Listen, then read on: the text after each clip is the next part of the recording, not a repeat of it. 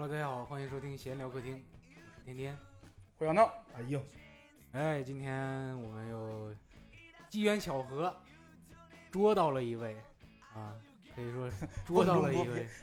没有 没有，没有呃，不两是位专门两请 位捉到了，呃，对，两位，嗯还有一个打酱油的啊，特别厉害的一个圈儿摇滚圈儿圈儿内的。今天聊的话题当然也跟摇滚有关系，嗯、 大家都很好像很兴奋的样子啊。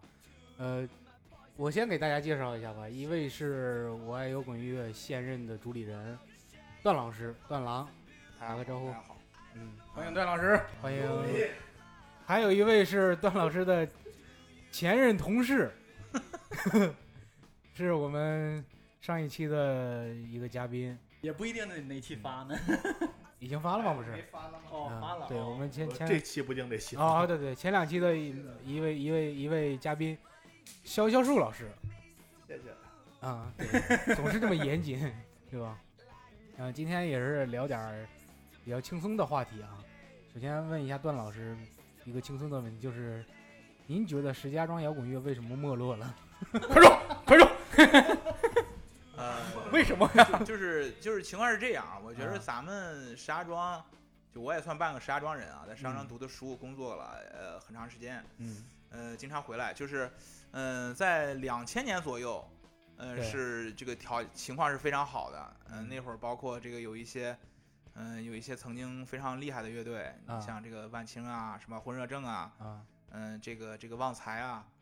嗯，哎，同就是包括现在相对论也是那个时期成立的，嗯然后两千年初的时候也是这个我们地下丝绒强哥开始创办石家庄第一个 live house，嗯，对，所以那个时段其实是氛围是非常好的，呃，无论是外地乐队巡演啊还是这个本土艺人的这个这个演出啊、拼盘啊、活动啊，这个原创作品方面都非常兴盛。然后，但是，呃，基本上是上个十年，我觉得，呃，总体情况是不如这个这个这个零零年代那时候的，就是，嗯嗯嗯、这这虽然说这个场地是不停的开，嗯，然后音乐节也是有了有了有了本土的音乐节，但对是。对对，但是这个这个这个氛围好像是不如零零年代，就比如说场均的人数，还有对本对本地乐队的支持，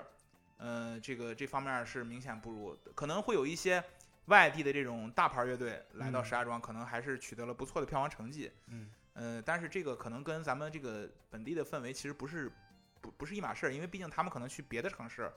呃哎他还也是这还是样会获得很好的对票房，嗯这是这嗯这种事其实是一种潮流造成的。对，嗯，至于我觉着为什么这个 没落了，可能也跟这 个跟我爱摇滚乐衰落有关 系是吗？可能也有关系，因为这个这个当时呃，一是爱摇，二是通俗歌曲，啊，嗯，虽然说它可能是生存在石家庄，立足全国，但是也确实因为这两本儿这个这个这个媒体，然后。嗯，使这个石家庄获得了一个 “rock hometown” 这么一个美称，而且本身也是石家庄的谐英文的这个一个美谈嘛。对，嗯，但是可能是因为这个这个光环太明显了，导致咱们这些年就是好像这个有点配不上。为啥呢？因为嗯，外地乐队可能是被这个光环和这个之咱们之前的这种盛况，嗯两本杂志的这个影响力所感染，来到了石家庄，但是。呃，一般都不能达到他们的观众的预期。对，到这儿一看什么玩意儿？呃，对对，我记得，我记预得期违背了。我记得我记得那个，就打个例子，比如说那个当年咱们国内的这个英式摇滚乐队，这个老牌乐队果儿维 C，啊，在这个月下之前，然后来咱们石家庄地下丝绒巡演，然后嗯嗯只卖了三十多张票，这个是太惨了相相当不可思议的，因为对他们，呃，就虽然人家也是这个有有有有一定资历，而且有好的作品的乐队，然对后去对其他对城市，呃，获得的成绩比咱们要强很多，对所以这个事儿是非常的令人疑惑，嗯嗯，然后。嗯，在此之前呢，这个这个这个呃，无论是丝绒办的这个第十人制造系列演出，嗯，还有这个石家庄本土的这个石家庄摇滚音乐节，嗯，然后呢，最后都算是这个走入了一个比较嗯比较尴尬的境地，就是说，嗯、观众流失比较严重，嗯嗯、神制造还在坚持，为了这个公益啊、理想啊，嗯呃，包括本地乐队的发展，然后你像石家庄摇滚音乐节已经停办了，对嗯然后可能因为对他他的这个这个这个这个这个这方面的这个，嗯、就是已经达不到这个主理人的预期，可能也确实是太影响人家的生活，人家现在已经不做了。是非常可惜。嗯，我觉得可能也是因为这个怎么说呢？一是跟这个传统媒体呃不做了，然后影响力有所下降。嗯，二是呢，这个这个这个国内的独立音乐环境上来之后吧，这个这个这个一些大牌乐队，嗯，嗯、挤占了一些这个本地音乐人的这个这个空间，市场就是大家这个呃大量新的这个新的这个乐迷，可能把这个目光主要是转移到这些这老牌乐这队这上这面种国内的大牌艺人，啊也不一定是对老牌乐队，就比如说他可能是台湾乐队，呃，乐队夏天的餐饮乐队，或者是说唱，嗯就是他们这个目标已经转移了。嗯然后呢，这个这是一方面，呃，这是可能是全国普遍的现象。然后还有一方面，可能是我觉得是石家庄的这个经济好像一直发展的不是很快，啊，就相比于嗯咱就不比不比北京、天津，咱们相比于其他的像咱们华北地区的什么什么济南啊、青岛啊、郑州啊，咱们经济一直是不太行，这经济基础决定上层建筑，所以说。嗯，就是咱们年轻人手头的这个这个这个可支配收入不多，嗯可以分配到独立音乐现场这个就更少了，对，所以说它不可能像这个那些经济更好的城市那些，他们有大把的钱去支持现场对。我觉得这也是一方面，主要我觉得是这三方面吧。不单单是某一个方面或者是怎么着来引起的这个现象，嗯，对它跟整个社会的发展有很大的关系。对对对，嗯，行，那简单聊一聊这个问题啊。那接下来那肯定就是要聊一聊爱瑶了。对《我爱摇滚乐》这本杂志，应该就基本上石家庄了解摇滚乐的，没有人不知道这本杂志。哎，今天问问硬哥，你知道这本杂志吗？知道。你看看，一个不听摇滚乐都知道这本杂志， 你想想这本杂志多影响力多大的？对，段郎是哪一年加入爱瑶？呃，我是零九年大三的时候，啊呃，零九年，嗯、应该是七月，啊然后那个通过这个应聘，然后那个撰写这个应聘的文章，然后啊那时候爱摇还有硬币呢。对对对，得应聘。然后就是，嗯，就是这个加入了爱瑶杂志社，我爱摇滚乐杂志社，担任文字编辑和现场记者这方面工作。然后是一一一年是这个一年五月，然后离职，然后，呃，然后离职之后，一从一一年五月一直到休刊，也就是一三年的十一三年的十月，一直是担任杂志社的撰稿人嘛。啊，然后是我们中间是相当于是停了一年，呃，一四年是相当于是停了一年，然后，呃，一五年我我开始这个还有这个一些同事嗯嗯开始这个就是向向转型的方向发展，一五年开始做这个新媒体和演出厂牌儿，啊，呃 哦，算是把这个实纸纸质的实体杂志转型到一个新的方向，新媒体嗯嗯，新媒体和演出厂牌儿，包括嗯、包括我在这个丝绒做的一系列演出也是以爱瑶的名义来制作的，呃，您当时进入爱瑶的时候，爱瑶是一个什么状态呢？呃，情况是这样，我本身不是去这个，不是去这个应聘的，呃，哦是这个是这个我，因为我当时大三，我大专要毕业嘛，啊，嗯、这个这个呃，就是就是大大专到本科的一个阶段，然后当时觉得这时候可能要毕业，离开石家庄了，嗯、觉得应该去拜访一下，毕竟来石家庄也是为了绕口红烫，虽然说这个好像也不怎么绕口红烫。 呃、这个这个这个就去去去爱瑶，然后我倒了，我从石家庄五七路倒了好几趟车，来到了这个中山东路四百四十八号，传说中的爱瑶老巢。好远，结果那个地方是个假地址，根本就没有这个 地，没有这个杂志社，然后只有一个邮箱，是为了引人耳目、引人耳目的。又联系上了杂志社发行部，也就是我们萧萧树老师的这个当时的上司严凯老师，啊，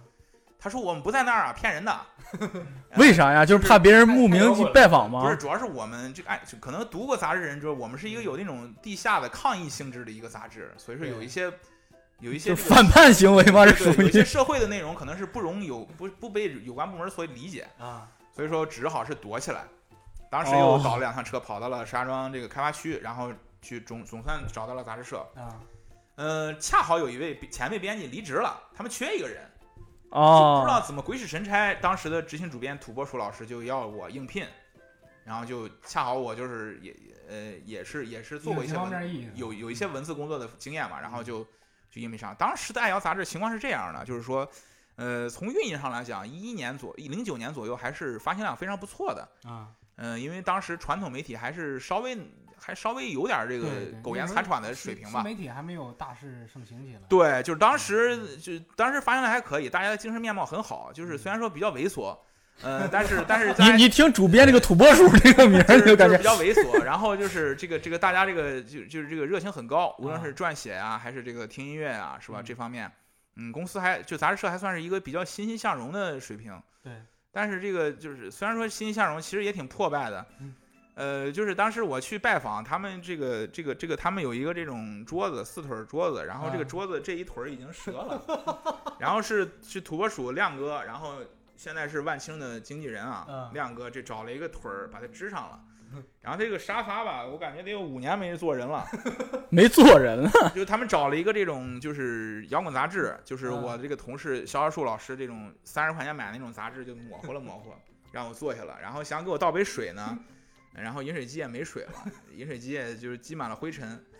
就反反正就是可能就是不像一个正规的公司吧，就是它是是 这都像不像个公司了， 这呃，就名义上是个正规公公司司，然后但是其实这个公司零一年已经被这被这个查封了，啊然后就是就是现在就是完全是一个这个这个这个这个动乱动乱场所， 啊，动乱场所。就是就是就是当时这个应聘，然后但是大家对待这个音乐啊，还有这个创作还是非常认真的还是有态度的。啊，还是很有态度的。然后，嗯，大家各自有各自的想法，都是因为喜欢摇滚乐和亚文化这方面，或者是满怀着这个对社会的一些责任感吧，嗯来来来到杂志社来做一些事情。嗯，零九年到一一年情况其实是这样，不过也确实也有一些弊端啊，就是说，嗯，当时其实已经可以看到这个传统传统媒体行业是在走下坡路正了。在慢慢的啊，对对对，因为嗯呃，我们已经看到有一些这个同行的杂志现在陆续的不做了，嗯，但是这个，因为我们这个，因为我们的这个主理人就是呃，老板大哥们就是毫无商业头脑，啊呃，就是 就是他们就是完全是凭着可能是凭着感觉在做事情啊，就就没有及时的转型吧。对，所以说就是很可惜，就是虽然说零九年的一年还是比较红火，但是你看不到两年时间，这个这个这个随着这啊很个快，随着制作这个杂志这个东西的制作成本的提高，嗯然后最终还是难以为继。所以说，所以说当时虽然说是，我觉得当时是处在一个，嗯，盛极而衰往下走的路线，嗯从经营状况来讲，但是从从从这个整体这个杂志社的这个精神状态来讲，是一以贯之的，是非常好的。你说到这个精神状态，我特别想问你，像别的杂志，他们介绍乐队，你看就很很正式，是吧？你嗯嗯这这我爱摇滚乐独树一帜这种嬉皮的风格是怎么确立下来的？呃，对，确实是这样，因为你想想啊，就是我感觉你想从九十年代末开始搞，其实那个时候就是同行音乐杂志相对来说比较比较严肃，嗯包括对其他文化也一样，啊对就是比如看电影，咱们看看电影也是严肃的影影评，同志就是就对大家都是都是比较认真，就是正经的对待这个他们就所要报道的这个文化现象。嗯，就爱瑶就是从一开始就是以一种这种呃这种嬉皮的这种思路来对待，可能也是跟我们总编 x Z 呃，就是两两位主编这个大勇和老吴的这个思路有关，他们本身就是那种嗯、荒诞不经的奇怪人士。啊，嗯，就是就是他们本身就是就是这个思维和这个言行是比较迷惑的人士 啊，嗯，嗯迷惑的人是，这个这个就是当时确实是因为大家同行们都比较严肃，我们是比较不正经，啊，但是我们创作的内容是没有问题的。嗯， 呃，是就是呃，风你格上呃对风格就是在干货上是没有问题的，但嗯是确实我们在创作思路上可能是受到了像王小波啊等啊王朔啊等一批这个这种哦作家的影响，在创作思路上，我觉得啊，嗯，就包括前前面那些前辈编辑，包括我们一以贯之的实行了这种思路。而且就是我们在这个在这个创作栏目和文章过程中呢，我们嗯，其实有有一种下意识的融入了情景喜剧式的这种写作方式，也就是什么呢？就是说，嗯，通过不断的出现编辑的名字，他的琐事，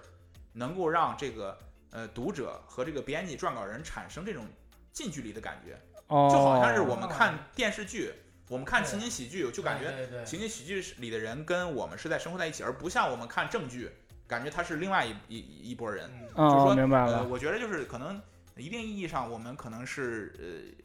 借用了情情景喜剧这样的模式来写作，嗯所以说这个这种写作方式，这种办刊的思维，其实是在当时确实比较比较独特。对，你如果从现在来讲，可能因为网络发达了，大家啊，都是自媒体很多都是这呃说样说那个嗯俏皮话，或者对是对对嗯插科打诨这种，可能就现在就不行，但当时确实是太超前了。是上来就独树一帜，这个就包括包括这个，你像这个我们这主持人天天他本身是脱口秀艺人，然后你像那种脱口秀 式那种搞笑思路，在瑶就很早就出现了，九十年代末两千年初就开始用这种思路来撰撰写文章，啊，就就就在干货里边加段子，这种思路我觉得确实是比较超前啊哈。嗯，呃，澄清一点啊，我不是脱口秀演员，我只是一个开放麦的一个啊，对对， 对，就是这么说什，么玩意儿？这么说未来的啊，我就是打个比方，石家庄脱口秀 OJ 在这儿呢，硬哥，硬啊对哥然后石家庄左右没有 OG，不要选这个。硬哥怎么沉默了呢？你可以采访一下薛小树老师。嗯，肖肖老师，你讲讲你在你在爱瑶的时候的经历，就是给人家看丧户看的开心吗？ 其实刚才段老师说的这个，这我们你都都不能拿着经历过啊，就是去那个应聘啊，当时就把它当成一个哪一？你大概哪一一年？个正式。我是从我是从上了大学之后吧，一直跟那个你上大学是哪一年？零六年呀，我哦非得这么暴露年龄？我应该是零七零八左右开始去那儿玩儿，嗯，然后业余 不是，哎，我好奇，你先说你是怎么找着那个地址的？跟那个段老师的经历差不多，就是第一把也扑空了呗。因为有杂志嘛，杂志上边有地址是吧？直接就不用那个打招呼，直接去，这样才摇滚嘛是吧？然后就去了之后没有， 反正大晚上你知道吗嗯？大晚上，然后大晚上 去这比我这还惨啊，图谋不对，轨，然后后来就那个再去嘛，再去也是那个杨嗯还是没凯，有。对 杨凯再去就有了，我没那么蠢。 不是我也爱瑶是狡兔三窟嗯是那儿吗？好像已经是呃就是一个街道，两嗯边儿他写的那个门牌号，就有一门牌号，旁边儿是一发廊，嗯 啊然后终于找到了，那会儿还算是一个有志青年吧，弃理从文了，是吧？七里从文，对我本来是学理工的，嗯然后去了，在那儿玩的也很开心，各种就是挺不正经的那帮人，是吧？对对，门口有个小粉小粉红 就很不正经。对，就是非非常都很年轻，然后里边儿也很脏。后来我就 负 责，脏，对，我记是得哪种后来我脏负责打扫嘛，然后打扫什么。那会儿头一次见充气娃娃，就是真的是啥看这这呀，这这个是杂志编辑部为什么会有这种东西？对，我当时还不太清楚那是什么，像一个气球似的，那个软塌塌的躺在那儿。后来就打扫，然后好像是一零年还是什么时候，石家庄下大雪，然后啊，把仓库给砸了，就是各种也挺心酸的。其实这个毕竟当时也是非常有影响力的，但是后来我们去整理仓库，就看到一库一库的书，就是有好多退货的呀什么的，嗯各种影响吧，包括刚才段老师说的那个，本来挺有态度是吧？现在有嗯态度都比较麻烦。然后还有就是这个网络网络冲击太大了，那会儿就是，记得我们当时去网吧包夜也是七八块钱嗯，包一夜就什么都能看到是吧？当时你们那儿工作是一个什么样的状态啊？你负责，你先先说你负责什么工作呢？啊打包，然后把书送到那个送到物快流递，啊然后哪有快递啊那会儿？啊，就物流，中国都是邮政很多很多的书，嗯然后对我们去打包，然后每册，还有的是谁要书啊，有有书店读者要书啊，就是一本儿一本的挑，啊然后挑书啊，我就负责免费看书，然后、啊， 费看书。因为那会儿也很喜欢这个杂志，确实是，对于好多喜欢摇滚乐的，不光石家庄，就是全国范围都是很有对影响对的对啊，都是他们的启蒙读物吧。 那当时你们在工作在编辑部是一个什么样的工作状态啊？很好奇。我我在编辑部就是偶尔过去玩儿两下，我根本就不参与编辑部的事儿，我就是负责啊打包的。哦，是我打明白包了。菜哎，潇潇，你过来吧啊！今天要发货啊！你颠儿颠儿颠儿去了，是这个不？ 对，差不多就这样吧。但是平常就是一块儿玩儿的，现在也有好多朋友都是原来的那些编哎辑哎啊，呦都是的对一直啊持续着关系，因为呃至少吧，还有相同的这种兴趣啊。我记得有一次我去那个那那里边儿里，因为它有好几个办公室啊，嗯，虽然公司不大吧， 但是还有几个办公室，里边儿有一个破电脑，这一进去有有一排破电脑，一进去我就听见那个当当当当当，那哥们儿就在那当个儿当个当就就特别中的那个，还戴着耳麦呢，然后戴着嗯耳麦还听咣什么呢咣咣哎，就那帮人真是特别特别对这个就感觉是。对他们就特别喜欢啊，已经啊不是那种普通的票友啊，就是把它当生命一样啊票友去糟践的那种。早点然后 我看他就一堆碟嘛，死金属、死亡金属、啊黑金属，那一啊直到现在都是我很好的哥们儿。然后自己画，你知道吗？自己画那个打印，然后打印那个封呃封套，然后自己刻盘，然后在那儿做，就因为买不着有好多东西，啊然后就在网上下载了，然后弄弄弄弄的好几百张，整整齐齐的。但是除了对待这个是特别的认真，就像有洁癖或者有那个强迫症似的。啊，但是其他的地方就没人去管了，对吧？ 沙发沙发也不管，对，饮水机就是没水了也也也也也也不也不差管不多就是刚才段老师说的这种状态吧。但是我平常要去，我我还挺勤劳的，也经嗯常擦桌子啊，是吧？嗯，就是就是整我理仓库，主要是。就是我们其实我们杂志社有一位女同事，就是林姐王玲儿，然后啊她本身是行政前台，就是按按照来说这方 还面有前台呢，你们这个 就不类不类似于还有行政工行作啊行政工作，就是她是这个处理一些这个这编辑部和这个发行部的一日常些的行政工作，啊就按照来说是就好像是明面上是这是她的工作，对，她一开始可能也做过，后啊来发现就还是这么脏，然后就不做了。 实在带不动你们，就你们她也她也处之泰然，啊就习惯了。习惯了，对对嗯对，已经麻木了。所以说就是就是就是情况是这样。当然当然，确实我我因为我去过这个这个这个通俗歌曲杂志社拜访，啊我是看人家我操这样窗明窗明几净的，啊然后我们这儿我操这这这不好意思让人过来玩儿，你知道吗？就就就算了吧。嗯我刚才听两位说，也能感觉出来，咱们这个编辑部真是什么样人都有。像咱们这个这个段老师，嗯一一来就啊，我那时候来这儿是不是怎么着？我这桌子啊，这茶几儿，这沙发怎么着？笑笑老师这，我那个时候吧， 我就大学毕业之后， 真的，你们平时交流费劲不费劲？我想知道。 小小小小小小小本身就是一个相对比较内向的人， 对，段老师本来就是很很很放得 open 的开，一个对，嗯很厉害。也不怎么交流，平时那你们这种写稿是一个人写了就是算，还是说还得写稿审稿让他们呃，过情况是这样，我们那块儿是，呃，编辑部通常是五人，然后呃，这个主编，然后三位文字编辑，还有一位这个曲目编辑。曲目编辑呢，呃，就是执行主编，就是把控整个这个，嗯、编辑编辑的过程，啊文字文字部分的过程。然后这个，呃，这个这个曲目编辑呢，是这个我们选这个歌曲，嗯、安排和这个这个国内外的这种音乐人这种联系。啊然哦后文字编辑呢，主要其实就说是文字编辑，其实主要做的是撰稿的工作。为什么呢？我们一部分稿件是这个征稿，嗯，是这个对外联系征稿，然后一部分稿件是采稿，就比如说，嗯，就类似于文摘类杂志一项，我们会在会就是我们基本上会从外网，或者是或者是一些这个根本在国内的这个国内的这些呃网站看不到的一些地方，我们进行采稿，然后。然后征稿呢，也是一些国内的一些关注这种摇滚乐啊、青年亚文化的一些撰稿人，然后写过来。但是剩下的稿件，比如说，嗯，这个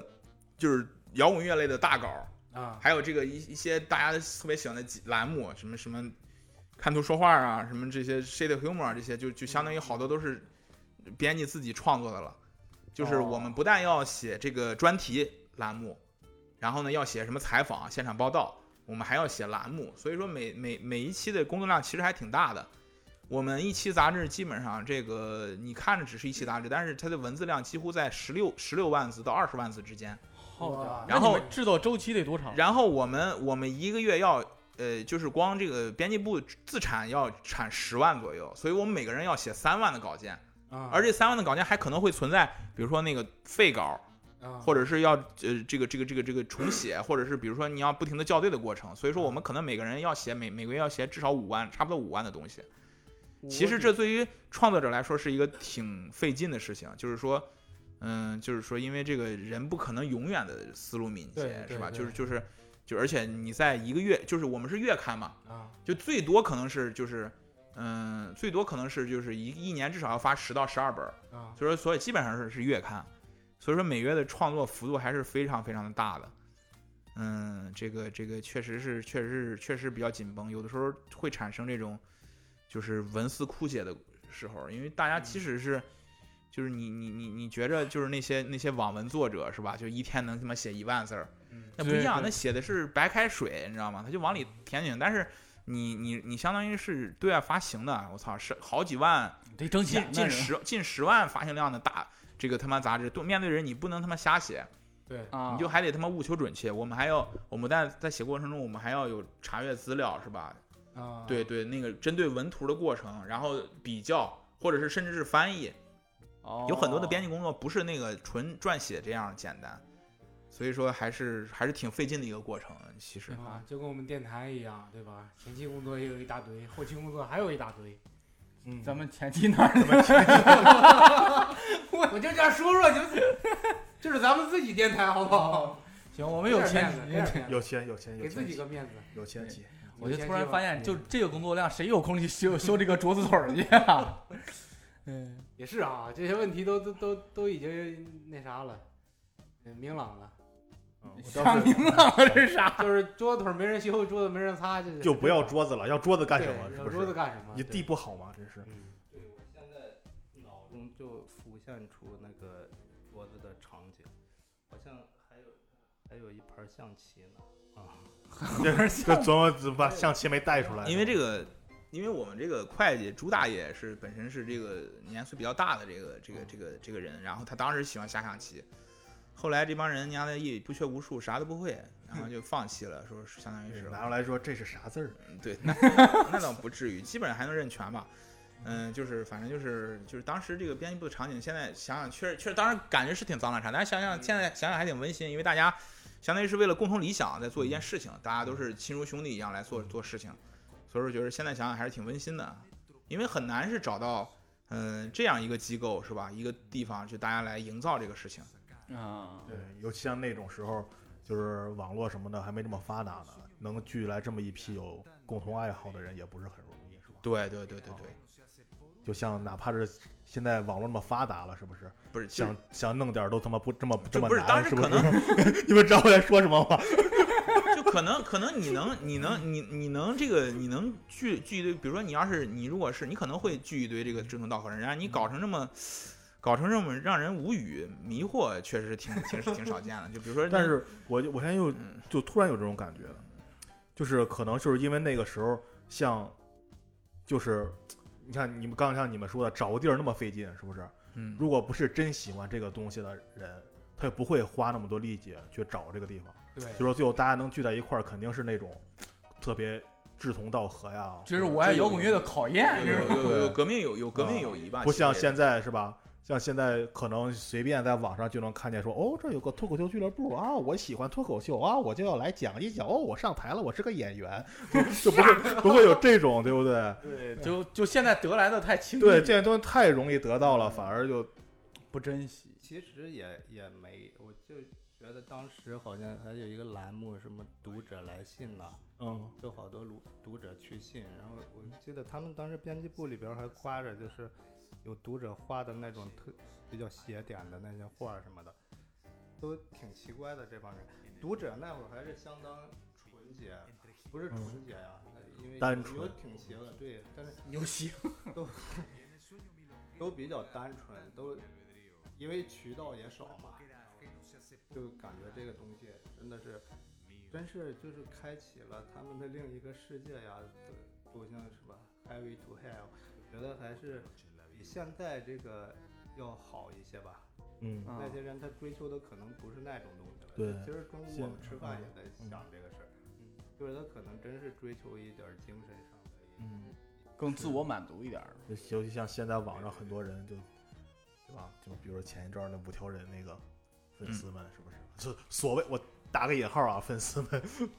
真是是，嗯，这这不是我了解的话题。嗯 就我爱摇滚乐，他不是报道过很多艺人，这我李荣浩也上过我爱摇滚乐。对，因为李荣浩在这个做流行音流行歌手之前，他本身是吉他手出身，也做嗯过乐队，啊然后当时他还是这个非常有名的吉他中国的这种签约教师，啊，哦所以他哦他他为什么创作能力不错，还是因为他确实懂乐器，啊啊，基嗯本功在扎实在乐器上还是很有很有那什么，包括他肯定是，嗯，他上杂志社的时候还是以摇滚乐乐手这个身份上的，嗯啊，就是这很多人都就是现在来讲很奇怪的人都上过那个什么，当时就郭敬明特别喜欢摇滚乐，然后他就老给这个爱瑶哎投稿，谁？郭敬郭明敬明对，，然后就是就是就是就是，但是他写的全是 那种，就咱们知道那种风花雪月的哎那种，华丽就极是了就是就是就是非常凄美的爱情故事，然后里边儿嗯哎这主人公听摇滚乐我，我我还真看过郭敬明写的那个，有一个故事就是摇滚乐的什么的，啥意思？就是摇滚乐是在背景，后边儿结果就是那个主角啊特别喜欢摇滚乐，在在在爱瑶上看的吗？不是啊就是他那最小在哎头上在在不是在地摊儿上，那可能就是爱瑶给他退不稿是不之是后他 他他我很有可能我感觉。啊，他可能就是那那个本儿是是有一个作者自己做的，啊没是嗯有他就是他他不是用郭敬明的名字投，他是用第四四川维自是贡吧市一中第四维投的，啊，第四维是吧后来我猜才明白这是第四郭维嗯敬明。哦呃，是这么回事儿。然后这个这个这个，其实还包括出现过很多奇怪的人，我操，就是就包括春树啊，就是春树，就去文学作家春树也给我们、哦，嗯诗人，就他算诗人嘛，也这个来也要应聘过，也投过稿。应聘过是啊不是没要他嘛？呃对，就是当时当时、 他不来，找，真是啊他来找了，就是他、他来。找擦一下桌子就过了。没有，他还不在新新办公室，他还在老办公室。那时嗯候他来爱瑶应聘，他又来了爱瑶，又去了通俗歌曲，嗯都没要，石家庄还有一个有当时有一个另外一个就叫乌鸦电台，也是做这种摇摇滚乐电台的这节目，他三家都应聘了，然后都没有都没要他，因为他这个可嗯能太正经是了是吧他可能他太小了，一是太小了，他就毕业中学毕没毕业就出来了。哦然后呢，他二吧，他他可能喜欢点摇滚乐，但是他这个对摇滚乐的了解不系统，哦就哦就没法儿嗯参与工作，他就三家的应聘都没要他，然后他最后就说那个。就感就感谢感就感感谢你对我们的帮助吧，吃顿饭，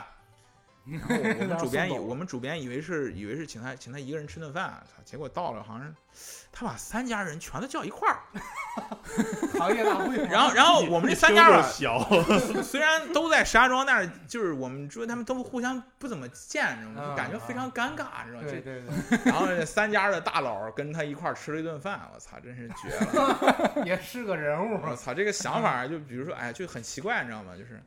行业聚会就是就是忽然操，跟就是他去迷笛应聘，摩迷笛摩登泰和应聘不行，都没行，就跟张帆、跟你们沈立辉、跟老狼说，咱们吃个饭，我操，叫一块儿吃，可能也可能是为了省钱，我估计可能是单请一顿三顿太费钱了，我操。嗯对哎呀，太有意思了。那我爱摇滚乐有没有就是说你们报道过的艺人，就是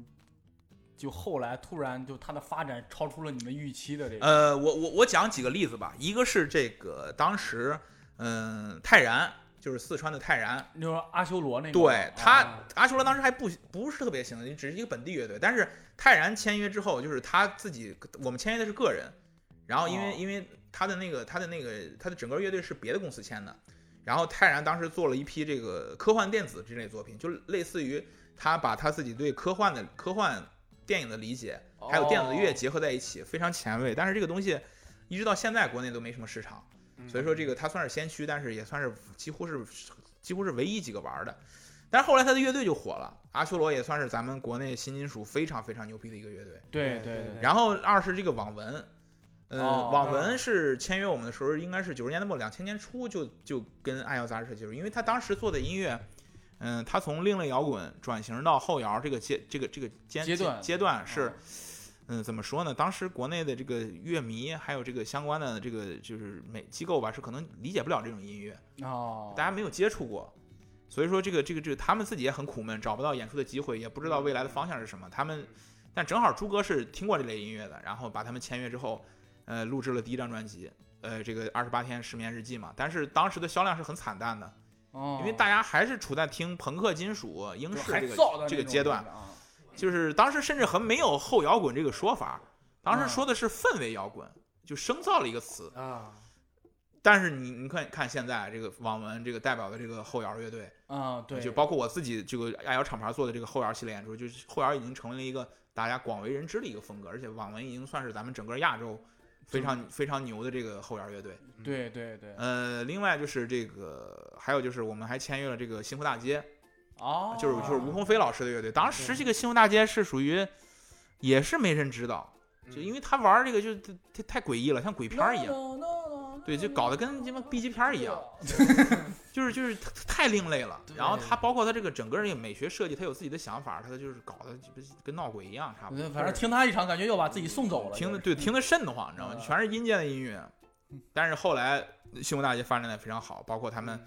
这个和侗族大哥这些结合，就是非常受关注的一支乐队。嗯嗯，早期的你像国内的，只要是九九年到一三年之间，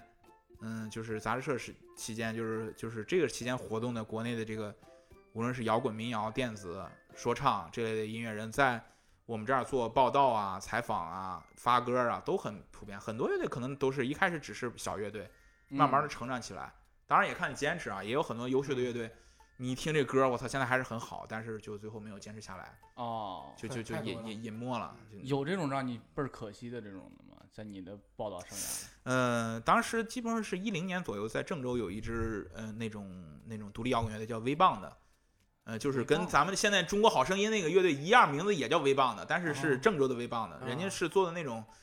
嗯、非常清新，有点类似于啥呢？有点像那个英国的布勒那种，哦，然后呢那个然后就是整个歌词也非常凄美伤感，我觉得非常好，但是这乐队可能没玩几年，没玩出来就不做了，哦，自己放弃了。坚持一下可能会就对，就就就很很可惜。在现在市场上可能会很吃香。对，然后你你包括这个，当时我们除了这个在阿修罗，我们除了跟泰泰然有过合作，包括有他的贝斯手游游，嗯啊就罗有生老师，他自己也做音乐，虽然没有跟他签约，但是给他发了很多歌。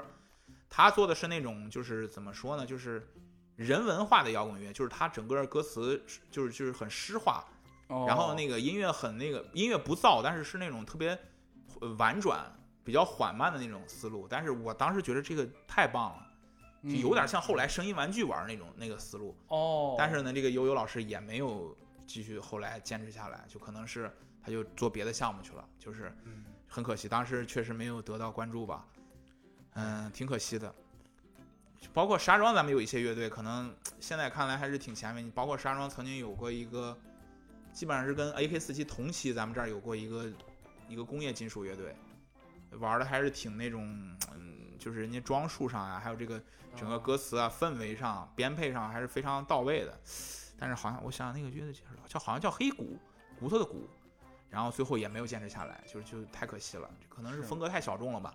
啊，你是这样让我想到了，就石家庄有一个特别邪性的，叫我偷了隔壁王阿姨的粉色裤衩儿，是这乐队好像是叫这个名儿的，不知道你有印象吗？嗯，哦对对，我知道这个，他可能参加过呃本地的一些拼盘儿，但是后来失踪 了。对，就就是他独树一帜的乐队名儿让我记忆犹新，你知道吗？我我名儿这么长，而且起的太嗯太，细当致时了。当时这个其实他可能就是一个一个戏玩玩玩玩闹的思路在玩乐队，可能没本来想什么，因为当时北京也有一个乐队叫说，嗯，你你不知道我爱你，但是其实我爱你，然后这个特别长一个名字，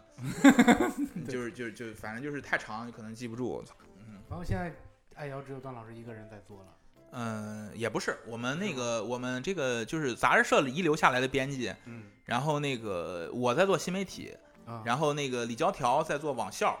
嗯、就是这个线在线上教育刚开始起步的一个项目。然后新媒呃不对，我在做演出厂牌儿，嗯新媒体是绰绰老师，是也是我的同事在负责，啊但是他可能，嗯、他们俩这个外联方面是我，所以说大家可能比较熟悉我。哦嗯，然后有一些排版编辑啊、设计师啊、摄影师这方面的工作是有一些呃不是杂志社时期的一些年轻的朋友来来帮帮来帮助，所以说嗯、还是有其他人的，只是因为我可能负责外联，所以大家可能对我比较熟悉吧。嗯，就是我很好奇的一点，就是以前的那些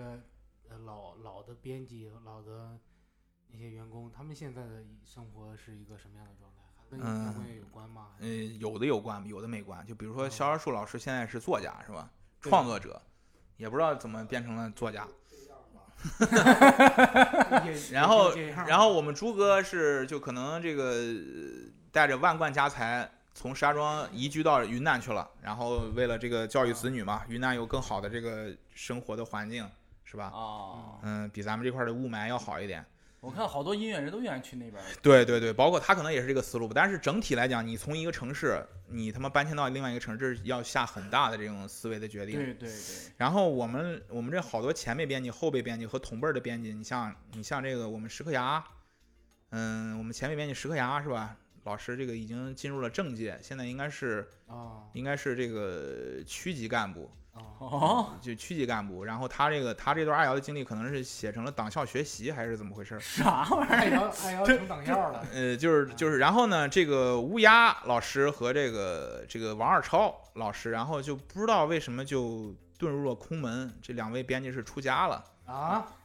就是就是儿？神奇的，就是出家了，然后那个呃，然后那个亮哥土拨鼠老师现在是非常的行业里边是非常重要的人士，人家是带着万万能青年旅店和航天两位非常优秀的音乐嗯哦，人，航天也是他们的，包括摩登，咱们看到现在这么非常棒的文案也是亮哥写的。啊，哦，然后这个茶还算是在独立音乐行业嘛，然后这个这个这个我想想还有谁啊？这个呃，悲伤老师嗯现在是著名的那个亚文化亚文化媒体 BB 的主笔，还在从事写作。哦，哦，嗯，然后就可能好多朋友知道 B E B E B E，然后是介绍青年亚文化的。啊，嗯，这个你想想，我想想还有谁啊？还有谁还在从事音乐行业？嗯，好像从事音乐行业的确实不多了，不多就是了大家啊可能是，呃确实从音乐行业上确实挣不到钱，就是嗯，嗯，就是我们几个可能是因为这样那样的，就少数几个人是因为这样那样的原因还留在这个行业。大部分，如果大家为了生活是吧，你毕竟也要这个这个你你岁数到了，你也要顾家之类的，可能大家就离开这个行业了。对，但是肯定大家业余还会关注这个摇滚乐吧？我觉得总体来讲，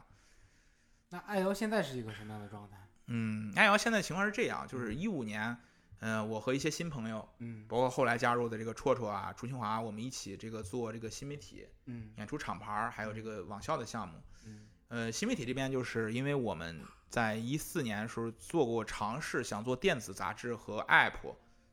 嗯、哦都因为我们后半本的内容无法。无法无法无法制作，为什么呢？因为我们这个后半本内容确实太劲爆了， 嗯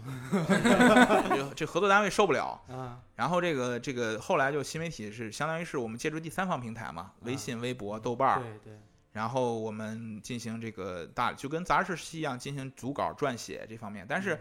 借助第三方平台就遇到一个问题，就是后半本内容还是没法上。就比如说我们也发布了一些社会啊，是吧，嗯或者是思呃这个思想上一些文章，但是删除的就特特别快，哦，这个就确明实白了，是说明是我们国家的这个文化管控政策其实是在收紧的。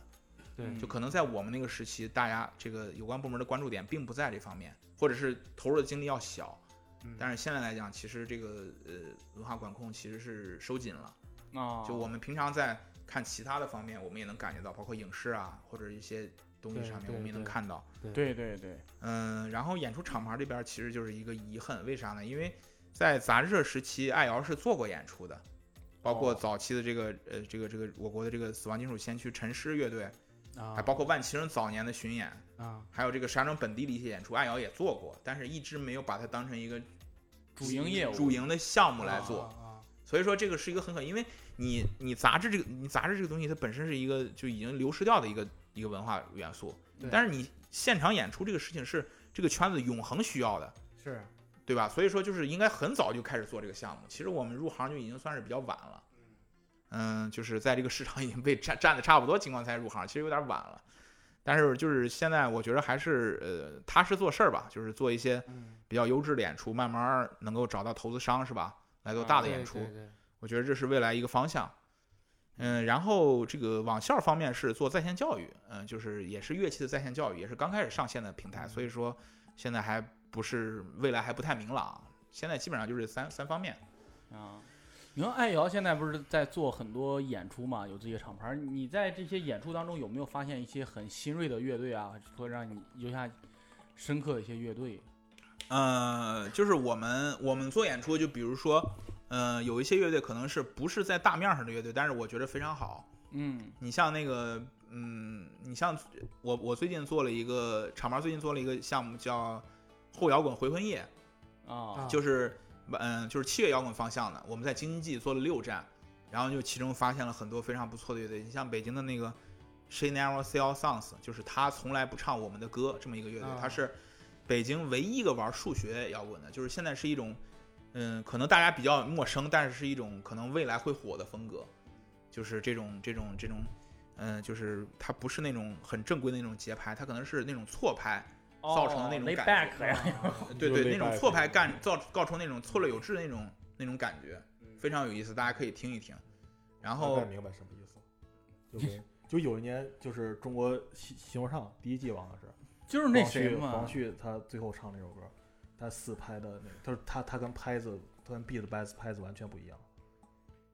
应该就是那种感觉。我觉得啊欧阳靖玩过，他玩那是过 layback，那是 layback 嘛，他但是他他 beat 跟他唱的拍子还是一样的。啊呃，就是对，就就你这么说理解也对，因为他这个说摇滚其实就是一个，你感觉他那个拍的是，哎，好像不太对，哎，但是你还挺有挺带感，啊，就是他可能有的人会认为他是后摇滚，其实不是，其实他是就是相当于是爵士和摇滚乐发展的一一新出来的一个风格，啊，在日本和那个北美很受欢迎，但是在国内可能还不是特别的红火。啊，嗯，这是未来的一种东西吧。呃，就包括我们去年在石家庄做演出，就发现石家庄的这个裴卡乐队是玩一支玩新新迷幻的乐队。嗯，配合啊，对，嗯，他是在签约在野生厂牌儿，嗯嗯，是这个就算是野生厂牌儿，应该是也是南方的一个厂牌儿。他是一个北方的乐队，但是他玩的是那种很南方式的音乐，浪漫、恣意，哦对，然后对又对不重，呃，这个就是未来的方向。但是可能是因为我们他们跟外界联系不多，所以说还没有为大家所熟知。嗯对，这是本地嗯玩的特别好的一对个。对对，就不你你你说起石家庄，你石家庄包括这个零零的领袖也是玩硬摇滚玩的非常好，但是只是因为硬摇滚这个风格可能现在确实是太老派了，是确实，所以说就是不受关注。如果是他是一个九十年代的乐队，可能会非常非常的受欢迎。对对，嗯，然后嗯，大量的乐队其实我们都能够通过这个做演出发现，嗯，但是只是因为他们这个可能得不到更多的资源，比如说厂牌上的支持啊，或者是它的地域的限制啊，所以说没有达到一定的我们觉得它应该达到的这种层次，对所以也挺可惜的。但是人家，嗯，就是怎么说呢？我觉得就是做乐队、做音乐，第一步其实应该是享受的是什么？是嗯，创作音乐来表达自己对万事万物的态度，对包括和几个志同道合人一起创作音乐的快乐，这嗯个其实可能比，呃，获得成功传统意义上的成功更重要。我觉得啊，就是对这个对不能对本末倒置，嗯嗯，所以我觉得嗯人家能够，呃，创作非常好的音乐，嗯、这本身人家可能已经达到了满足。至于嗯成不成功，那是另外一回事。啊，对，先自我享受了再。对对，先，对嗯、先实现自我，再嗯实现呃社会上的价值吧。对，对，其实这是一个作为乐队的一个发展的理念，对，就应该这样。嗯，就可能讲有脱口秀也应该这样是吗？对我是不想说了，我怕我说一刚才我已经加了私货了，我说再说又加私货了。但是你其实来讲，就是说，嗯、你你走向商业其实也是对的，这个东西不矛盾。嗯对嗯、只是这个我们可能这两个行业也都是都是这个脱口秀可能更新一点，所以说所以说可能就是就是这个行业不算特别成熟吧，都我觉得。对我们这个行业对，哎就脱脱口秀就跟摇滚发展的，我感觉前期套路差不多。啊不太一样，不一样，不一样。脱口秀就是是靠最就是在国内来讲，最不一样的一点是什么呀？摇滚再怎么着也是地下扎根了很久，然后到了地上，或者再往上，现在乐队夏天又是说对他推波助澜，他正是因为他之前有在地下的那么长时间培育，所以推波再一推他起来了。但是脱口秀不一样，脱口秀全中国百分之八十的观众可能都是通过线上了解的。对，然都后是再通过腐蚀线两下个嘛节目，一个是吐槽大会，一个脱口大会，嗯但这两个节目都不是脱口秀，他们都是综艺节目，他们不是脱口秀，嗯，就就是所以会有误区。对嗯很很尴尬。就是呃，因为从综艺来讲，因为呃，综艺其实它是情况是这样，它不是做文化，它本身是为了为了赚钱嘛，对就是它只是找到了一个文化的点，对，嗯这个点可能是脱口秀，可能是乐队，可能是嘻哈，呃，那可能所以是我说我可能嗯可能是三十岁左右的女艺人，嗯，嗯就他他这个总体来讲是为了赚钱，而不是为了你本身这个文化。对，所以说啊我的意思就是因为这个摇滚已经那么多年了，积攒起来的一些基础。再有一个线上出去，这没什么，无非就是来点脑残粉罢了。嗯没什么。但是脱口秀来讲，最最大的一个冲击就是，很多人他不知道什么是脱口秀，他认为这样就是好笑的。包括线下演出的时候，他们演出的时候，很多观众说：“嗯你们为什么要这样？是不是？”对，就那天那天就有观众，就是那咱们一个演员给我发了一个很长的截图，就有观众写说，为什么演员主持人过来问第一排各个观众你们做什么工作？他说这是干什么呢？他不知道他这啊我们为什么要这对样，对吧？他不理解，他认为你们就应该跟线上一样，来一个人就开始讲讲我们这儿有个演员怎么样，我们那儿又有个演员怎么怎么样，啊他不是这样的。对对对，这个东西本末倒置了。就哦就相当于是这个线上综艺，它没有互动这一项，就类似没于有他对他现场一定有，只是它对不播出来，啊，因为你不暖场不可能，一定要暖场。对，否则对演员演对出是不利的。而且线上的综艺，就为什么我说脱口秀大会里讲那些东西都不是脱口秀，因为它有太多的内部梗了。是，嗯如果你不认识程璐这个人，他讲段子你一个都不会笑。我这对么跟你讲吧，对你不知道他跟思文的关系的话，他讲段子你一个都不会笑。对嗯，所以段哥是怎么看就是《乐队夏天》这样一个节目，它是打通了一个就是地下往地上的一个通道吗？还是说它对这个行业会产生一定的冲击呢？呃，我觉得这个这个这个节目还是呃对行业是有帮助的。嗯呃，实际上来讲，就是说，呃，在此之前，并不是没有地下到地上的通道。就比如说，你许巍、郑钧、王峰，其实也已经找到了这个通道，啊，就是他通过这种接地气儿式的写作方式，而不是那种他们地下时期那种更极端、呃更内敛、更自我的方式。就是你可以创作那种流行的摇滚作品，就这个啊地下通地下通道本身就有，但是这个综艺是另外一种新的思路，就是新的思路，就是也确实是从地下走上地上的一个思路。嗯，但是这个这个这个帮助就主要在于什么呢？就是说，嗯，让一些不了解乐队的人呃了解了这个有乐队文化这个东西，他可能之前只知道五月天、苏打绿哦，或者唐朝对黑豹是吧？但是他还发现有新有新的这个乐队，可能嗯，他会发现一些这个这方面的这个文化的特点。打开新然后世界，嗯然后呢，可能去看去 live house 去音乐节，能就跟他们看了那个节目，可能也会来线下剧场一样。嗯嗯，所以以说，嗯，就是说，就是我觉得它对行业是有帮助的，就是可以看到去年节目播出完之后，live house 音乐节有了一些新的观众。然后呢，嗯这些原本可能也第一季的这些老炮儿本身嗯就拿到了就是他们从来没有过的通告费、出场费，嗯，我觉得对他们是有帮助的。对嗯、就是说，嗯、但是这这个帮助是时间太短了啊，一月这个疫情又来了，这个这钱又断了。嗯呃除了少少数几个头部能拿到广告费，大家又又又归零了。然后新的一季又来了，然后呢这一季你像五条人啊，嗯，或者有几个乐队是获得了这个新的赞誉，我估计他们会重复第一季有些乐队的路，也会接通告、接广告啊跟商业结合。今天上午我还看一个五条人都上一席了，啊，是对啊对对，对就是上说一期就是说他变成一个他变成一个话题人物。对，当然当然这个要持续多久？它也就成了一个从文化现象。综艺来讲，就是你能持续半年，三个三个月到半年，就是整个节目结束后三个月到半年，趁此机会是挣一些钱，这个是无可厚非的。嗯，然后呢，这个节目会辐射一些这个就是相关的，比如说呃摩登的乐队、太和的乐队是吧？他们可能会辐射一些东西，包嗯括 school 这种场所。但是，嗯，它有一部分就是有一部分不好的影响，就是在于什么呢？就是说，嗯，怎么来讲？我我打个比方，就是在这个科幻界有一个现象叫“三体”现象，就是刘、哦刘慈欣写的这个《三体》出来之后呢嗯，所有的科幻迷，包括以前以前就不是科幻迷，只只所有的人都讨论《三体》，嗯就他们从来不讨论刘慈欣的其他作嗯品，对中国科幻的奇幻其他作品，对，啊包括外国国际上的其他优秀作品，啊只讨论《三体》。嗯他们认为《三体》就是科幻，对，这刘慈欣就是科幻之父。这个这个这 个事儿什是么不海因莱因不知道，这个事儿是不对的，你知道吗？就是说，就是科《三体》确实好，这个毋庸置疑，但是你不能老讨论这个东西。对，对对对，你不能光讨论一个。对，这这事儿对是这个事儿是病态，对就包括你如果是独立乐迷，整个独立乐迷圈子，所有的人，无论是机构，呃，就是机构从业人士，是吧？呃，还是观众，还是圈外的小白，我们只讨论月下的话，嗯呃，这也是一个不好的现象，它可能会掩盖就是月下辐在辐射不到的一些风格、乐队、机构、场地、城市，嗯，对，所以说这这个这个，我感觉可能是他可能会对这这前这两期六十个多个乐队有一些影响，但是对他以外的乐队，我觉得影响可能不是很大，甚至可能会有负面影响。他会不会就是直接就拔开了呢？我看周云鹏他写了篇文章，就是说，其实就是他讲就是地下文化其实沉淀的还不够。你像这样直接嗯打通了这个通道，他可能地下文化接受不了这个冲击。而且起现在很明显一点就是是是他们现在乐队分成了一个上过月下乐队和没有上过月下乐队。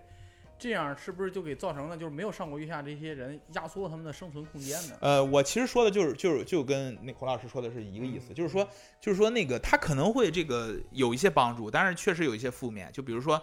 嗯，就比如说那个去年已经看到一些音乐节，嗯，嗯、就是全是月下乐队，哦，呃，对就是就是就是可能有一些这个除就是以前就是大牌乐队、地方乐队，是吧？以现在就是全是月下乐队，然后加几个那种可能就是老长老往往常的老牌乐队，就是挤占了太多的空间，对，就对导致就是如果你这个这个音乐节没有月下乐队，你就不是一个去年正常的音乐节。然后然后巡演呢也是就月下乐队全都去人看，其他乐队呢，就是无论你多好，你多老牌，多有资历，你作品多么好，就可能他的也没有获得太多的那什么，所以说就是挤占空间太大了。嗯，周云鹏这个周老师这个发言吧，他可能在我看来是有一些夸张，嗯，但是他他的担忧是真心的，就是说就是说这个东西确实有帮助，但是就是三七开吧，我觉得可能是，哦，可能我就特别害怕有一点儿，就是我又怕大家不明白、不了解这个摇滚乐，他可能不明白月下它只是一个综艺节目，它只是一个网综，嗯就是我怕就是很多人不明白的人会把它当为一个标杆儿，就是说我这个乐队我的终极目的就是要上一下月下。我现在我感觉现在有这个呃，趋其势实了已经，你就是说唱圈就是这样的，嗯他们就是为了上中有中国新人，哦，对，因为这是唯一通道。嗯因为说唱比今年已经不是 了。就今年已经不行了，就是今年有了新的说唱节目，但是这个说唱这个文化其实在走下坡路了，嗯，嗯因对因为它一个潮流文化能占据三到五年的时间，这已经很快了，马上人们会被新的潮流文化所吸引。对今年大家的今年年轻人的关注点全在三十岁左右的年轻女艺人，你知道吗？对这就是，呃，就是这个这个就是人们追求潮流是永远在变的，嗯、所以说这个就是说刚才那个老师说的是对的，就包括我们如果如果是呃脱口秀文化还有这个独立音乐文化，如果全从他妈综艺节目来来看的话，这是很可怕的。综艺节目它就是一场戏，都是有剧本的，然后你把它当真是吧？用被里面的情绪、观点对立、故意剪辑出来的效果所感染。对，去做一些这个，就去做一些这个，呃，网络上的撕裂，这种是非常非常可怕的，因为确实观众年纪太小了都，可能好多都是学生是吧？就是搞就是很多人，他们就是现在很多观众，他们的精力全都来源于网上，他们在日常生活中没有那么多的足够的精力，对对，没有经受过社会的毒打。 而且而且现在就是好多无良媒体，就比如某某某某是吧，某某酱， 就他们这些无良媒体完全是为了蹭这个流量热度，然后写一些那种文章，然后起到有一些很不好的引导。你你你作为一这个跟传有些电台一样， 蹭别人热度。段老师作为一个就是曾经就是一个传统媒体，然后虽然说现在嗯呃自媒体这块儿，你怎么看？就是自媒体现在就是这呃种呃，我这么来讲啊，其实我认为媒体写热点这是没有错的，嗯没有问题的，但是就是总体来讲，你要把握度，比如说你新闻媒体你要客观，嗯新闻媒体就是自己掺染个人情绪，这是很很很重要。因为去年已经有了很多本身是新闻媒体，但是在媒体报道中掺杂这个个人私个人这个大私货，对带私货，就包括用一些私德的方面的哦想法来、来评论这个事件，这是新闻媒体到的。但是文化媒体情况是这样的，文化媒体可以提出观点，嗯 嗯，但是呢，你这个你不能这个这怎么说呢？就屁股坐歪了。说到底说到底是，就是说带节奏，呃，对，就带节奏，就是说，就是你刚才说的，就是这个蹭热点、就是，就就就是其中一项，就是，嗯、你如果是长期关注这个文化媒体的人，你能看出这篇文章它是客观的，还是想带一些他自己的想法，嗯，然后对，然后制造一些这个观点对立，来来点增加点击量，就嗯就我觉得带观点无所谓，就啊观点一定要有，但是这一定是你真心的观点，不要说我为了流量是吧？我对为了要挑拨一下什么，为了我这个点击，我对故意营造一个就包括观点从违心的说一些东西。行行文上呀，包括这个就是在文中刻意制造一些话题，然后煽风点火，呃这方面是一些自媒体特别爱干的事情。 对嗯，对，就包括这个这个这个这个本来这个，嗯，就本来乐队夏天可能这几些我没看啊，就嗯之前就是之前就是最早是水木年华那个事件，嗯啊嗯，包括这个包括这个后来重塑这个所谓的抄袭借鉴这个事件，就有好多自媒体写这个嗯似是而非的文章，就就嗯搞得很恶心，你知道吗？对，因为你你你其实人们都是现在年轻人都是被这种接触为主，他可能一下看了这篇文章，呃，他就是哎同意了这个观点，我操，又对看了一篇文章，又同意另外一个观点，对对，就很很墙头草啊在，思维上是很割裂的，我操，嗯啊就这个自媒体造成了不太好的影响，其实我操，我是真哦好无良媒 体。说说了这么多，时间时间也差不多了，给段老师一个打广告的时间吧，啊哈，好吧？这个这打广告还来得及哎吗？什么？今 天肯定是来不及了，今天肯定是 未来来不及吧，嗯未来吧，未未来来吧。吧情况是这样啊，那个我们我们这个十一月二十号到二十一号，哦，是我们这个石家庄这个独立乐迷的每年的一年一度的狂欢啊！嗯这个我爱摇滚乐和这个河北的场地鼻祖 Live 地下四重 Live House 联合庆生，嗯啊。哎然后呢，这个好消息是，地下速溶将开一个新店，我们将在两个店对，今年蜂是巢一店个和大庆，蜂巢店和这个这个这个清源这个店清源店，嗯，然后我们进行两天的狂欢，我们会邀请十到十二支非常优秀的本土和外地的摇滚乐队来为对大家做行展演，嗯现场还会有抽奖啊，非常优惠的票价，嗯希望大家一块儿来玩儿庆生吧。 嗯对然后我们一月十六号是今年的封箱，可能是会在另外一个场地，然后我们嗯做今年的封箱。哎呦，我现在听见封箱害怕，一封箱别就开不了了。然后这个也希望来玩儿。我觉着这个可能二零二零年是一个非常难的一年啊，对但是二零二一年我们可能会带来更更更更好的一优良的这个新媒体文章和更优质的演出。对希望大家持续关注爱瑶吧，也持续关注这个我们的节目。行，嗯然后因为今天通过，因为昨天邀请的时候还觉得这个节目操太不靠谱了，呃就是也就是临过临时过抓是吧？过临时抓了一个人，我操！然后这个 啊，然后这个，但是今天通过这个，就大家参节目，就是大家聊的还是挺深入的，是是这些事情还是有时候我想表达的，但是确实没有机会跟大家说，我觉得非常好。我们努力再多点点击量。 对对对，然后也特别希望大家，也感谢大家这么多年，无论是杂志时期还是新媒体时期，一直支持爱瑶吧，谢谢大家。爱瑶的，我我再我再插一句啊，讲一个小故事，爱瑶的影响力现在还有呢。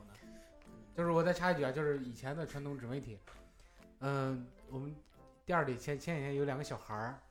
来翻看以前爱瑶的那个杂志，嗯里边儿有一有有一个叫搏击俱乐部的一个啊，电影啊，一个一对一嗯个一个一个一个小文章写的，俩小孩看完之后就跑门口打架去了，啥？就那不就那不得自己打自己吗？就就练练拳拳击去了。嗯，我还以为打架，我出去干啥了？他说没事儿，我们看了爱瑶之后，我们想想搏这击一下致敬一 下，啥？ 致敬一下。我我当时惊像我了，我这么说吧，我上大学的时候，我在沈阳上的大学，嗯那个我在沈阳那个，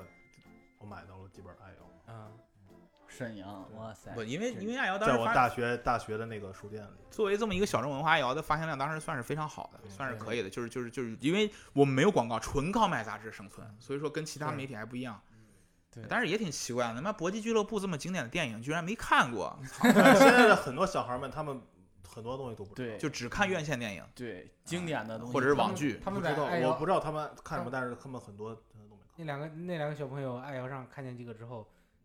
出门练拳击去了。我就对，打反正反正我们那时候真是你你要是喜欢上电影和音乐，我操，如饥似渴的想找新片子、现在我觉新得的专就辑是想听。有好多东西得来的太容易了。现在就是得来太容易了，不对珍惜。就是一一旦一个文化得来太容易，就比如说无论是这个，呃，音乐，无论是歌曲、电影还是女人，得到太容易就不容易珍惜。我操，哎 怎么感 觉哎，真 是好吧？大家大家还是要珍惜当下 吧，好吧？我也不知道这说啥了，珍惜当下吧。感谢段老师，感觉到做客我们啊闲聊感客谢厅？感谢肖爷啊，啊，对又来了一次，好吧？嗯啊，下次还有机谢会谢啊。朋友们啊，下下次有的是机会。等书等出书的，等你书出版的时候啊，好好好好，咱们还得抽奖呢。预定几期吧。对，咱们还得抽奖呢。嗯行行，那今天就到这儿。行，感谢段老师做客我们闲聊客厅。嗯谢谢几位老师，哎，我操，哎 热死我了。我操再见，再见。我